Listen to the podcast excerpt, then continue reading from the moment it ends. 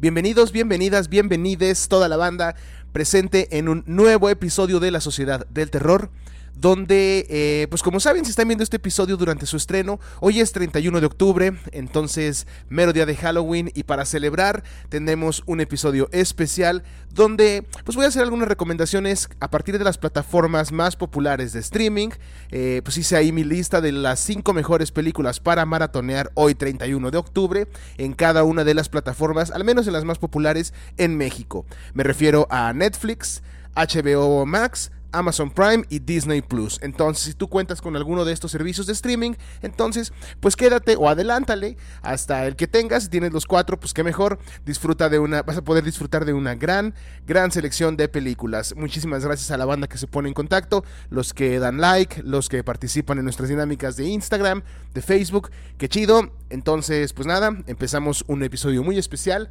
Halloween 2021 de La Sociedad del Terror. Comenzaré con la plataforma más nueva en lo que se refiere a servicio de streaming en Latinoamérica y hablo obviamente de Disney Plus que si bien en América Latina, en México, tiene un perfil muchísimo más infantil o familiar que, adulto, este, lo cual implica que no hay pues prácticamente ninguna película de terror puro. Eh, sí hay pues algunas recomendaciones, sobre todo si tenemos pequeños o pequeñas en casa y queremos acercarlos al mundo del terror, pues traigo aquí excelentes recomendaciones de películas para acercar a las nuevas generaciones al mundo del horror. Y comenzamos con Frankenweenie, este, este corto de 1984 dirigido por Tim Burton, protagonizado por Barrett Oliver, Daniel Stern y Shelley Duvall. Así es, la mismísima Shelley Duvall protagoniza este cortometraje. Como probablemente la mayoría de ustedes ya saben, Tim Burton comenzó su carrera en los estudios Disney, donde trabajó como artista conceptual en varias producciones, de hecho una de ellas la mencionaremos un poquito más adelante hasta que le dieron la oportunidad de comenzar a dirigir sus propios proyectos, y entre ellos estuvo este cortometraje eh, de mediados de los 80, que cuenta la historia de un niño que luego de que su perro fuera atropellado, utiliza lo aprendido en sus clases de ciencias para regresar al perro a la vida, lo cual es una obvia referencia a Frankenstein, ¿no? esta obra de Mary Shelley, y pues bueno, este perturbador cortometraje sería el último trabajo de Tim Burton precisamente en la compañía del ratón, pues fue despedido poco después de haber sido lanzado, con la premisa de que este trabajo en particular era algo demasiado terrorífico para el público joven, que pues es el, que acostumbra a Disney, ¿no? Es el que va enfocado, entonces pues este trabajo sí estaba muy manchado. Frankenweenie es una obra que eventualmente alcanzaría, cuando Tim Burton regresa a trabajar a Disney, alcanzaría pues em, una versión animada, o en stop motion mejor dicho, que pues tiene una, una relación con este cortometraje, obviamente, eh, pero le falta lo que esta, esta obra tiene, que pues aunque no es una obra que aunque no es una obra para niños como ya les mencioné sí tiene un lenguaje que las nuevas generaciones los infantes la banda más pequeña va a poder eh, y pues va a poder disfrutar le va a poder eh, llegar, digamos, a estas nuevas generaciones y que las generaciones más grandes, nosotros los adultos, pues podemos a lo mejor identificar algunas partes, pues, eh, medio hitchcockianas de repente, ¿no? Tiene ahí unas influencias, pues, eh, a mi parecer, creo que tiene una influencia muy fuerte de Alfred Hitchcock. Entonces, pues bueno, sin lugar a dudas, es una de las mejores opciones para comenzar a los más y a las más jóvenes en el horror clásico. Frankenweenie de 1984, dirigida por Trim, dirigida por Tim Burton. Y entrando en la parte de la animación clásica de Disney, traigo las aventuras de Ichabod y Mr. Toad, conocido en Latinoamérica como Dos personajes fabulosos, que es una película de animación del año 1949. Poco después de la Segunda Guerra Mundial, la difícil situación obligó a los productores a abaratar los costos eh, de, las películas, obviamente del cine, y buscar historias de donde se pudiera prácticamente. Y en este contexto es que se da la producción de esta cinta, conformada por dos historias independientes entre sí, pero que fueron lanzadas en una sola exhibición. La primera, El señor Sapo, Mr. Toad, es eh, una adaptación a El viento en los sauces, esta popular obra literaria infantil publicada apenas unos años antes, en 1908, Mientras que la segunda parte de esta película, que es también una obra basada en un cuento corto, eh, se llama La leyenda de Sleepy Hollow, el cuento. Eh, el escritor es Washington Irving y fue lanzada en 1820 y cuenta la historia de Ichabod Crane, este personaje que es un maestro mm, de, escuela, que es enviado a dar clases al pueblo de Sleepy Hollow, Nueva York, me parece que es eh, lugar donde la leyenda del jinete sin cabeza deja de ser una historia para convertirse en algo más real. Aunque no es horror puro y es una pues, una película para niños. Esta sí tiene como em, pues el, público muchísimo más definido, una película para niños. Eh, esta cinta animada sí tiene una carga de misterio que dura durante toda la película y además un tercer acto que ha dejado huella en todos aquellos y aquellas que la hemos visto. Entonces, pues las aventuras de Ichabod Crane, Sleepy Hollow, el jinete sin cabeza o como le quieran llamar, esta peculiar cinta de animación está disponible en Disney Plus y es una muy buena opción para maratonear con los más pequeños. Continuamos con Toy Story de terror.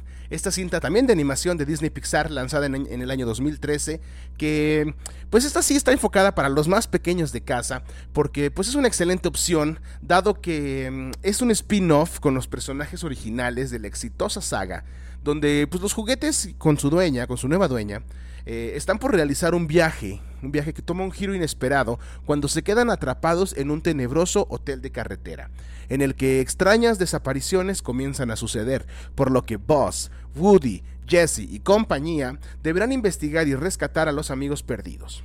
Este cortometraje dura apenas 22 minutos, pero logra un suspenso durante todo momento, con situaciones adicionales que, pues pueden, que algunas son cómicas, la mayoría, pero que redondean muy bien esta obra. Sí tiene referencias visuales, tiene algunos gags que son pues rendiciones o referencias, mejor dicho, a otras películas, a películas de terror adulto, lo cual es algo que pues los, los que somos un poquito más grandes que vemos estas cintas agradecemos. Cronológicamente esta película se lanzó luego de Toy Story 3, por lo que la referencia inmediata o las referencias inmediatas pues son esta película. Si ustedes esperan ver a Andy, olvídenlo, él ya no aparece. Una animación sorprendente y una historia muy bien contada lograron que para variar esta película fuera un éxito en la franquicia de los juguetes. Entonces, si tienen niños pequeños, 3, 4 años y quieren empezarlos en el mundo del terror, Toy Story de terror es una gran, gran opción. Continuando nuestra selección se encuentra El Caldero Mágico, cinta de 1985, también de animación. ¿Recuerdan que mencioné el trabajo como artista creativo de Tim Burton en los estudios Disney con anterioridad? Bueno, pues El Caldero Mágico es uno de los trabajos donde su toque está mucho más que presente en la pantalla. Esta cinta, eh, estrenada originalmente en cines el 26 de julio de 1985 y que fue pues libremente basada, ¿no? De ahí de alguna forma en eh, los dos primeros volúmenes de las crónicas de Prydain, un, cuento, eh, un libro, una obra literaria del escritor Lloyd Alexander, fue uno de los primeros grandes fracasos de Disney en su historia prácticamente, recaudando únicamente 21 millones de dólares en Estados Unidos frente a un presupuesto de cerca de 45 millones, 44, 45 millones de dólares. Entonces, pues fue un fracaso rotundo. La historia trata del rey del mal, un extraño personaje que quiere poseer el caldero mágico, que es pues tal cual un caldero que se cuenta tiene poderes muy muy muy fuertes, para poder así despertar de la muerte a un gran ejército de guerreros con el fin de formar su propia armada y conseguir dominar la tierra de Prydain. Em, es una de las obras más oscuras de Disney, eh, si no es que la más oscura en cuanto a animación se refiere, siendo la primera cinta animada en la historia en alcanzar la clasificación PG, Parents Guide, en los Estados Unidos. Entonces, si bien si tiene cierto enfoque hacia los niños, el ambiente en general visual que, que maneja esta cinta es bastante oscuro. Si les gustan los magos, las hechiceras, los dragones y en general toda esta cuestión mítica, El Caldero Mágico es definitivamente una película para ustedes. Y por último, en esta serie de recomendaciones de Disney Plus encontramos, por supuesto, uno de los clásicos del cine de los 90, Hocus Pocus, conocida en Latinoamérica como Abracadabra, película de 1993 dirigida por Kenny Ortega y protagonizada por Bette Midler, Katie Nashmi y Sarah Jessica Parker. Katie Najimy, quise decir. Una gran película de comedia terror Abracadabra cuenta la historia de las hermanas Sanderson, tres extrañas mujeres que el 31 de octubre de 1693, en el pueblo de Salem, Massachusetts, son acusadas de practicar un hechizo a la joven Thickery Binks, razón por la cual son condenadas cuales brujas. Sin embargo, justo antes de morir, Winifred, la mayor de las hermanas, realiza una especie de maldición, realiza un hechizo que dicta que las tres podrán volver a la vida, resucitarán, cuando en una luna llena, en la víspera de Halloween, alguien virgen encienda la llamada vela negra. 300 años después, Max Dennison, un adolescente que recién mudado a la ciudad de Salem desde Los Ángeles, enciende la vela, trayendo a la vida una vez más a las hermanas Sanderson, generando una serie de eventos igual graciosos que cargados de referencias paganas y oscuras, revelando que no todo es lo que parece y que la maldad es una cuestión de mera perspectiva. En verdad, esta es una película muy buena, muy divertida, eh, las actuaciones son excelentes, Beth Midler, híjole, eh, sabemos de la calidad eh, histriónica, ¿no? Su, carrera en teatro, teatro musical y cine, pues la avala. Y en esta película hace un papel muy, muy bueno. Las tres están muy bien. Sarah Jessica Parker, mis respetos en esta cinta. Entonces, pues esta es una excelente, excelente opción para poner en la televisión mientras nos preparamos para salir a pedir dulce o truco. Si eres suscriptor de la compañía del verdadero malvado Jeff Bezos, entonces, me refiero obviamente a Amazon Prime, hay varias recomendaciones bastante disfrutables para esta noche de terror. Empezando por supuesto con Midsummer, esta película de 2019 dirigida por Ari Aster, protagonizada por Florence Pugh, Jack Raynor y William Jackson cinta que recibió una cantidad avasalladora de críticas positivas en las proyecciones previas a su estreno y que ayudó a consolidar a Ari Aster, su director, como uno de los mejores del género en el momento, Midsommar llega a la luz después del exitazo también que fue su película previa Hereditary, eh, y pues Aster presenta esta historia de un grupo de amigos universitarios que son invitados por Pell, eh, quien es su amigo sueco, de intercambio, a pasar el verano a su pueblo natal, una especie de comuna histórica en medio de la nada en, en Suecia, como les decía. Y particularmente el sueco les habla, su compañero les habla acerca de una festividad, una especie de celebración que solo sucede cada 90 años y que casualmente tendrá lugar ese verano. Una vez llegado ahí, el grupo se dará cuenta de que la comuna ancestral tiene algunos rituales pues bastante arraigados y que no son del todo con buenas intenciones una cinta de horror folclórico que mezcla elementos de comedia romántica con suspenso psicológico y otras referencias, eh, además de una cargada simbología oculta. Se trata verdaderamente de una, eh, pues una rareza digna del excéntrico y ñoño talento de Ari Aster. Em, con un enorme sentido de la simetría, del espacio, de la luz, el sonido y el color, Midsommar es igual una cinta cerebral que un ensayo visual preciosista. Definitivamente em, se mantiene en una balanza entre lo hermoso y lo terrorífico. Midsommar va calada, va garantizada, les aseguro que la van a disfrutar y que van a sentir la opresión dentro de ustedes. Gran cinta disponible en Amazon Prime. La segunda recomendación de la compañía de Amazon Prime es Sinister o Siniestro, película de 2012 dirigida por Scott Derrickson y protagonizada por Ethan Hawke, Juliette Rylance y Fred Thompson. Una de las producciones más efectivas y honestas de la década en cuanto a terror se refiere, Siniestro es una ambiciosa propuesta del director norteamericano conocido también por sus obras como El exorcismo de Emily Rose o Hellraiser Inferno. Él fue también pues, el que se encontró detrás del banquillo principal de estas cintas. Y eh, esta película cuenta la historia del novelista de crímenes Ellison Oswald, quien se muda junto a su familia a una antigua casa donde un, tiempo atrás sucedió un asesinato en extrañas circunstancias.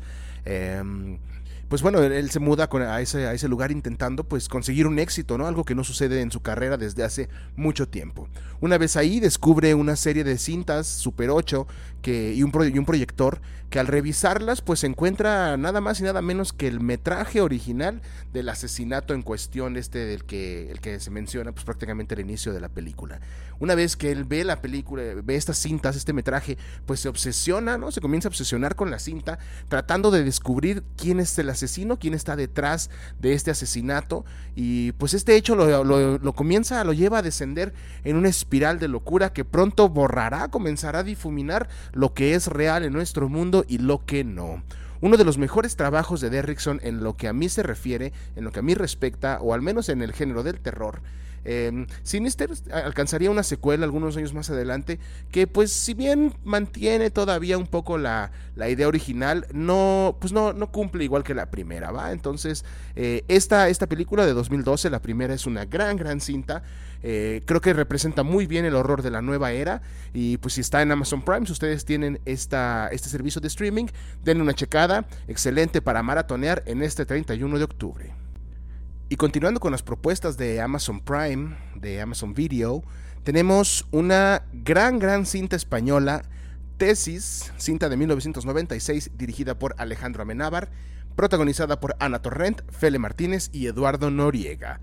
Ángela, una estudiante de cinematografía, prepara su tesis sobre la violencia en los medios de comunicación.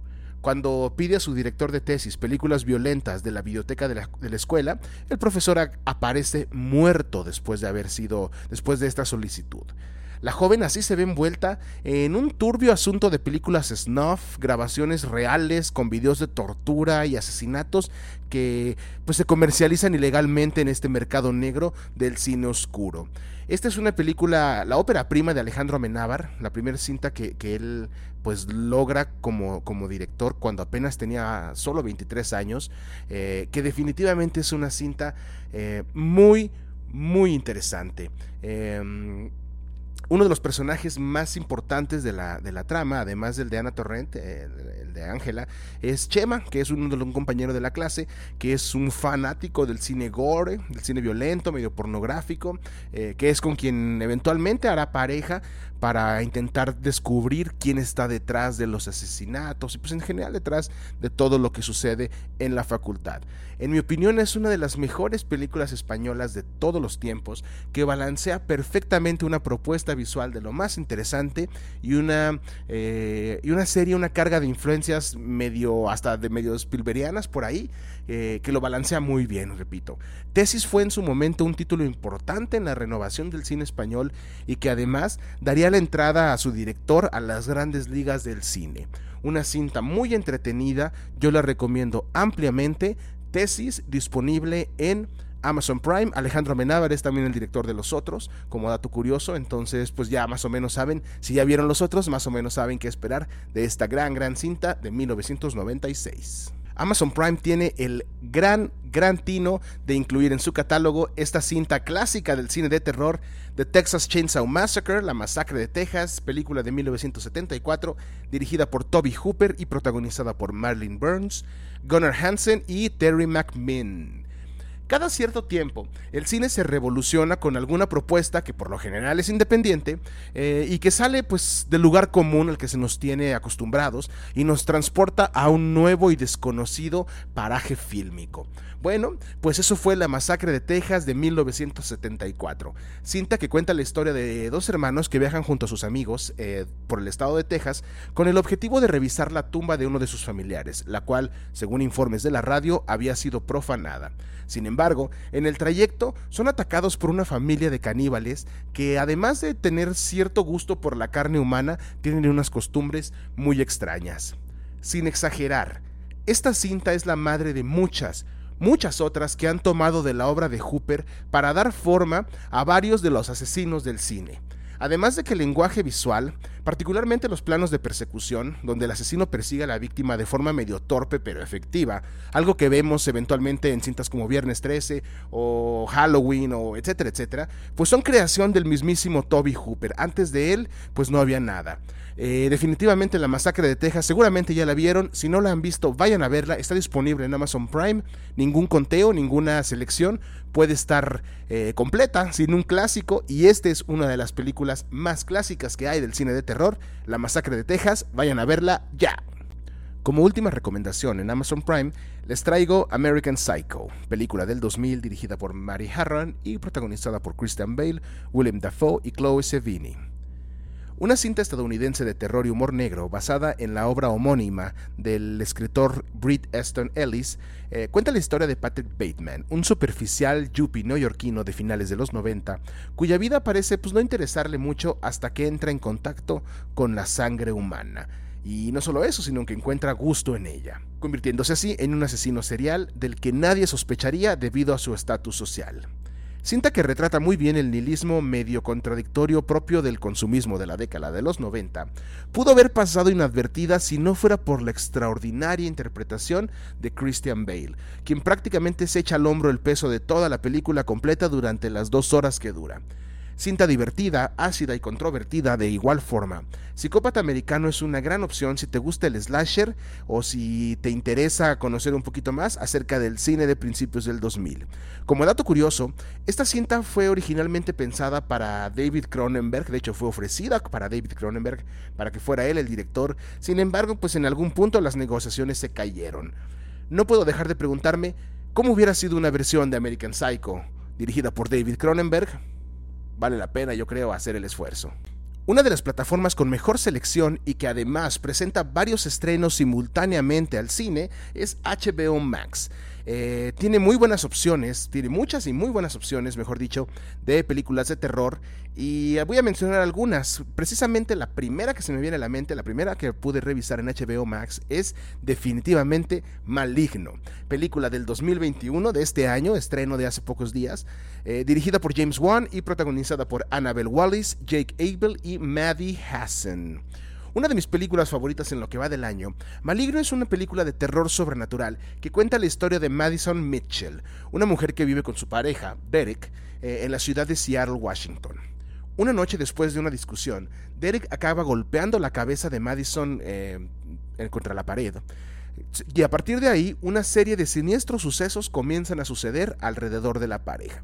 Además, Madison comienza a tener extrañas visiones sobre macabros asesinatos que tienen lugar en la ciudad y que de alguna forma están conectados con un pasado que ella no puede recordar. Una cinta que dividió opiniones, aunque en lo general sus valoraciones son positivas. Maligno es una película que, si eres consciente de lo que estás a punto de ver en pantalla, seguramente disfrutarás muchísimo. Es una película que de repente no tiene sentido, que deja muchos cabos sueltos y que ni siquiera alcanza a responder todas las preguntas que se hacen en pantalla. Sin embargo, tiene ese toque terrorífico sobrenatural que James Wan sabe manejar muy bien y que aparte pudo llevar el guion, un guion muy interesante, lo pudo llevar de forma pues magistral a la pantalla. Es una película para mi gusto muy buena, muy disfrutable, con obvias influencias de Cronenberg y de Darío Argento. Eh, definitivamente esta cinta es un acierto en la carrera de James Wan, disponible en HBO Max para comenzar una buena maratón de películas. Si ya viste Maligno y sigues con ganas de las malformaciones, entonces nada mejor que Freaks, película de 1932 dirigida por Todd Browning y protagonizada por Harry Earls, Leila Hyams y Henry Victor. En apenas poco más de 60 minutos, Todd Browning plasmó de manera excepcional una de las formas más horribles en que percibimos a las personas que han nacido diferente a lo que nosotros consideramos normal. La película cuenta distintas historias alrededor de un circo y en particular eh, del espectáculo de fenómenos del circo, donde una hermosa trapecista llamada Cleopatra intenta seducir a Hans, que es uno de los enanos, uno de los hombres pequeños del circo, eh, quien está de hecho comprometido con alguien más. Eh, lo intenta seducir porque se dice que Hans es el heredero de una vasta herencia. Eventualmente las cosas no salen como ella quiere y la tragedia se hace presente eh, en esta película que realmente no necesitó de mucho maquillaje ni de efectos especiales porque la, mayoría de los que participan en ella pues eh, eran personas con deformidades reales, amputaciones reales, estos problemas que eh, son muy notorios en pantalla y que definitivamente crean una sensación de intranquilidad en toda, durante toda la, toda la película. Sí, es una película pues muy perturbadora. Freaks quizá no es una cinta como tal de terror, eh, no es una cinta de horror per se, pero definitivamente acaba siendo mucho más perturbadora que muchas dentro del género que dicen ser películas fuertes.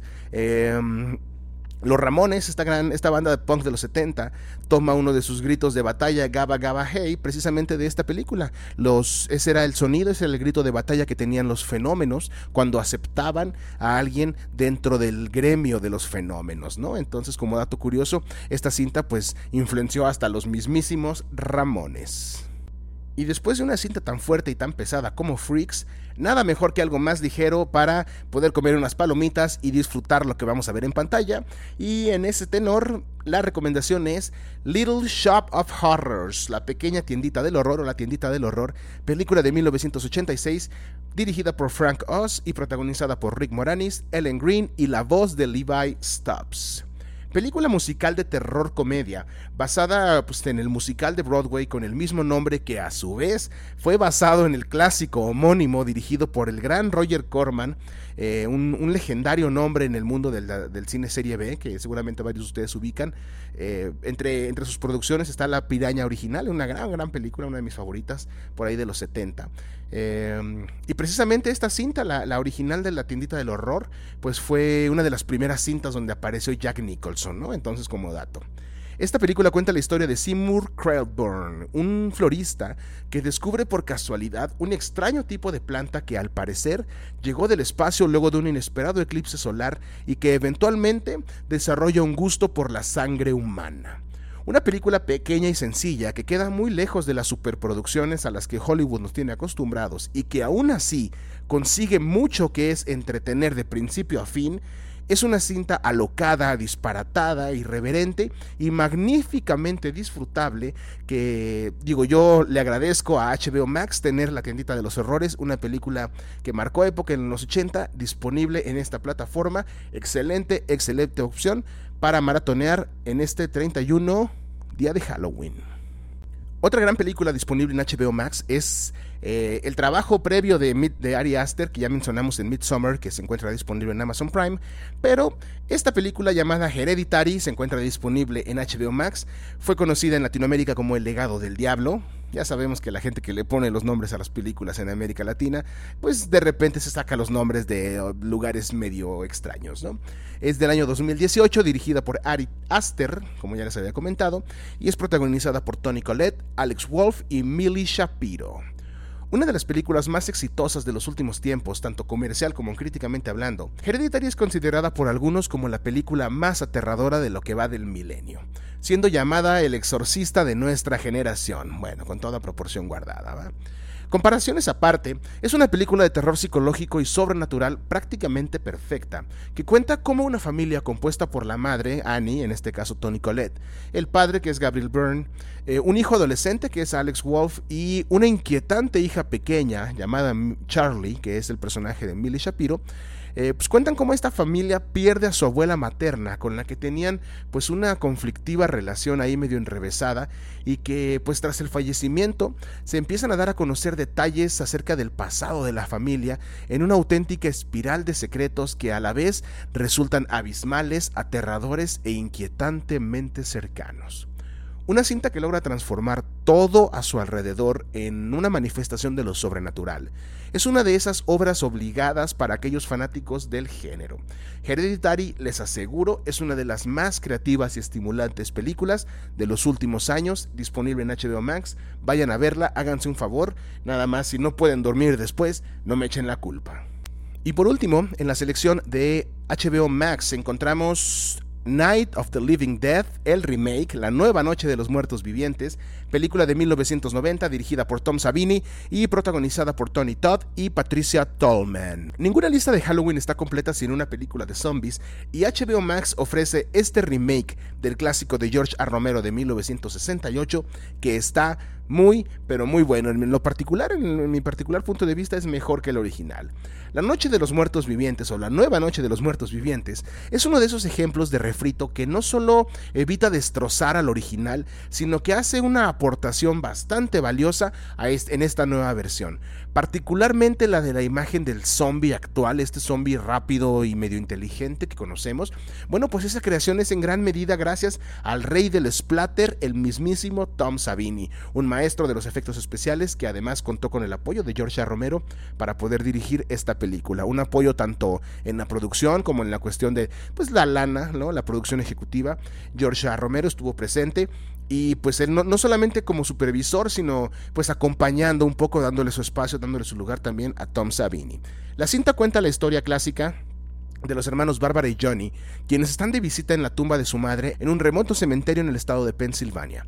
Es ahí donde se dan cuenta de que los muertos están reviviendo de sus tumbas y deberán hacer todo lo posible para escapar de las hordas de zombies. Con actuaciones destacadas, particularmente la de Tony Todd, quien eventualmente llegaría a ser Candyman unos años después. La nueva Noche de los Muertos Vivientes es una cinta que, en mi opinión, supera la original, como ya les había dicho, en varios aspectos, y que es mucho más disfrutable, más entretenida y sobre todo una cinta más rápida, por ponerle un nombre, que la versión original.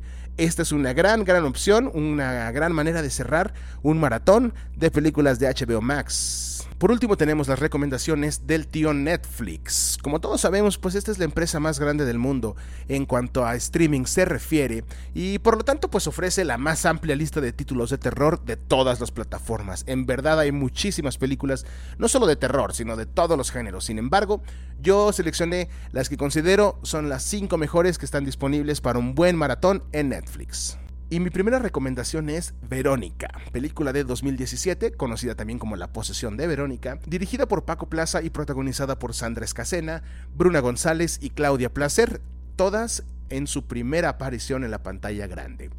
Este thriller sobrenatural basado en un caso real de posesión demoníaca, conocido como el expediente Vallecas, ocurrido en 1992 y que provocó gran conmoción en España, es una estremecedora cinta que, está, que sucede en el año 1991 y que cuenta la historia de un estudiante que no solo debe atravesar las problemáticas propias de la época pues del bachillerato, que pues como son el acoso escolar, eh, las cuestiones de popularidad, etcétera, sino que también debe ocuparse de sus hermanos mientras su madre trabaja todo el día en un bar cercano. Además, su padre acaba de fallecer hace poco eh, y esta situación pues la, orilla a buscar, a encontrar por ahí una tabla de la Ouija y, e intentar ponerse en contacto con su padre. Eventualmente se da cuenta de su error, pues comienza a experimentar una serie de fenómenos paranormales que, llevan, que la llevan a buscar ayuda en una extraña monja del colegio al que ella asiste, quien le ayudará a cerrar la puerta que abrió a otro mundo. Una película cargada de nostalgia noventera, Verónica es un interesante y efectivo thriller sobrenatural que explora la soledad y la indiferencia paternal con que muchos jóvenes deben vivir a diario y que en el caso puntual de este film, basado en hechos reales como ya les comenté, se traduce en el enfrentamiento con fuerzas malignas.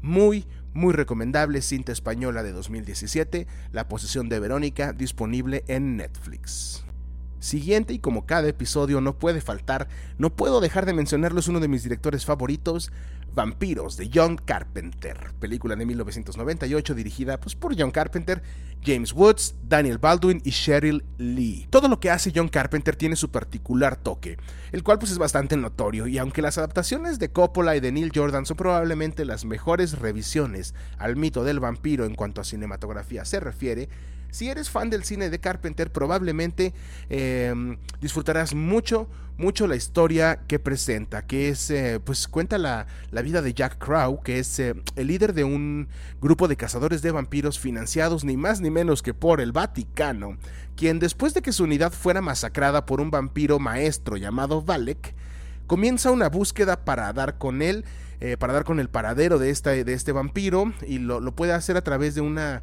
pues una especie de conexión telepática, por, ponerle una manera, una conexión telequinética este, que tiene con este vampiro que además de recuperar, además de conocer su paradero y, y, poder vengar la muerte de su escuadrón, pues busca recuperar un extraño artefacto que permite a los vampiros salir a la luz del día sin ser calcinados, ¿no? sin morir quemados, tal cual lo marca el canon vampírico. Una muy infravalorada e injustamente vapuleada película, si me preguntan a mí. Vampiros de John Carpenter es una especie de spaghetti western con vampiros que si bien no es una película para todos los gustos, es una cinta muy, pero muy carpenteriana que definitivamente si disfrutas como yo de la mano del toque de este maestro del terror, vas a disfrutar muchísimo esta cinta de Chupasangres. Como siguiente recomendación, y en un plano un poquito más actual que el anterior, encontramos Nosotros, Us, película de 2019, dirigida por Jordan Peele y protagonizada por Lupita Nyong'o, la mexicana, Winston Duke y Elizabeth Moss. Una escalofriante pieza de horror social que confirma a Jordan Peele como el maestro, como uno de los maestros del género, nosotros conjuga muy bien un simbolismo racial que termina resultando lo suficientemente universal para que cualquier espectador se pueda sentir identificado, aunque no, pues aunque no seamos pertenecientes a, a la raza negra en particular. Esta cinta narra la historia de la familia, de la adinerada familia Wilson, Adelaide, Gabe y sus dos hijos, Sora y Jason, quienes se encuentran de vacaciones en su casa de playa en el pueblo de Santa Cruz, California. Y pues este lugar es donde es un lugar donde Adelaide tuvo un aterrador encuentro con alguien físicamente igual a ella 30 años antes, ¿sí? En un juego de esos de espejos se encuentra un día con una, eh, una niña exactamente igual a ella, físicamente exactamente igual, algo así como un clon. Con el paso de los días, esta familia, ya en, el, volviendo a la historia de la película, eh, la familia descubrirá que hay un terrible secreto detrás de esos extraños clones que comienzan a aparecer en el pueblo y que pues eventualmente sacarán a la luz un terrible, terrible secreto. Cinta cargada de horror y humor negro, Jordan Peele es un satirista de primera y su trabajo en Math TV lo demuestra de manera magistral. Nosotros vuelve a poner sobre la mesa un tema tan tradicional en el género como es el del otro y quién lo crea, particularmente quién fabrica al otro. Un gran largometraje disponible en Netflix, gran selección. Os, nosotros, véanla y van a sentir el Moreno. Mi siguiente recomendación es una cinta de zombies. Ninguna lista está completa sin unos buenos muertos vivientes. Y Netflix trae a la pantalla Train to Busan, conocida en América Latina como Estación Zombie, cinta de 2016 dirigida por Yeon Sang-ho y protagonizada por Gong Yu, Jong Ju-mi y Ma Dong-seok. Espero haberlo pronunciado bien. Aunque cada año se produce un número considerable de películas en Corea del Sur, pocas son las que llegan a tener presencia en mercados extranjeros. Sin embargo, películas como Old Boy de Park Chan-wook o la histórica ganadora del Oscar Parásitos de Bong Joon-ho son ejemplos de cine que logró romper la barrera del idioma y hacerse paso en el mercado occidental. Estación Zombie es otro de los ejemplos contundentes en cuanto a películas que lograron hacerse de un espacio en este mercado, en esta parte del hemisferio. La cinta da cuenta de la fuga de productos químicos de una fábrica de biotecnología avanzada en el sur de Corea que inicia el apocalipsis zombie que se extiende rápidamente por todo el país. Es en este contexto que los pasajeros del tren KTX-101, proveniente de Seúl, la capital, y con destino a Busan, una de las provincias, deben luchar por sobrevivir y por no morir en manos de estos muertos vivientes, que no son muertos, son los bien infectados, es un tipo de zombie distinto, sabemos que el canon de el muerto viviente pues no es el único zombie, y este es un ejemplo de eso. Partiendo de una premisa sencilla, Estación Zombie logra diferenciarse y refrescar el género particularmente gracias al sentido narrativo del director. Habilidad que destaca en el tono, en un punto medio, pues se encuentra en un punto medio entre el melodrama, el thriller y hasta el gore. Cinta que fue muy bien recibida por la crítica mundial y ganadora de los premios a Mejor Director y Mejores Efectos Visuales del Festival de Sitges de 2016, es una cinta que no se olvida de lanzar metáforas sociales en medio de un espectáculo entretenido y disfrutable.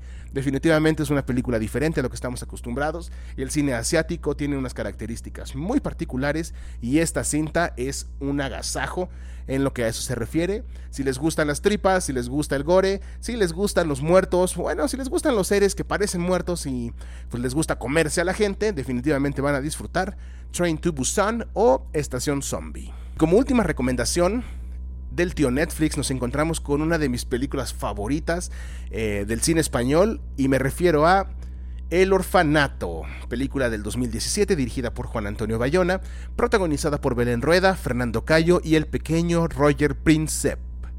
Película es hispano-mexicana presentada y producida por Guillermo del Toro el orfanato es una gran cinta de suspenso en la que miedos infantiles y terrores adultos llevan al espectador a un mundo en el que es casi imposible distinguir qué es real y qué es producto de la imaginación.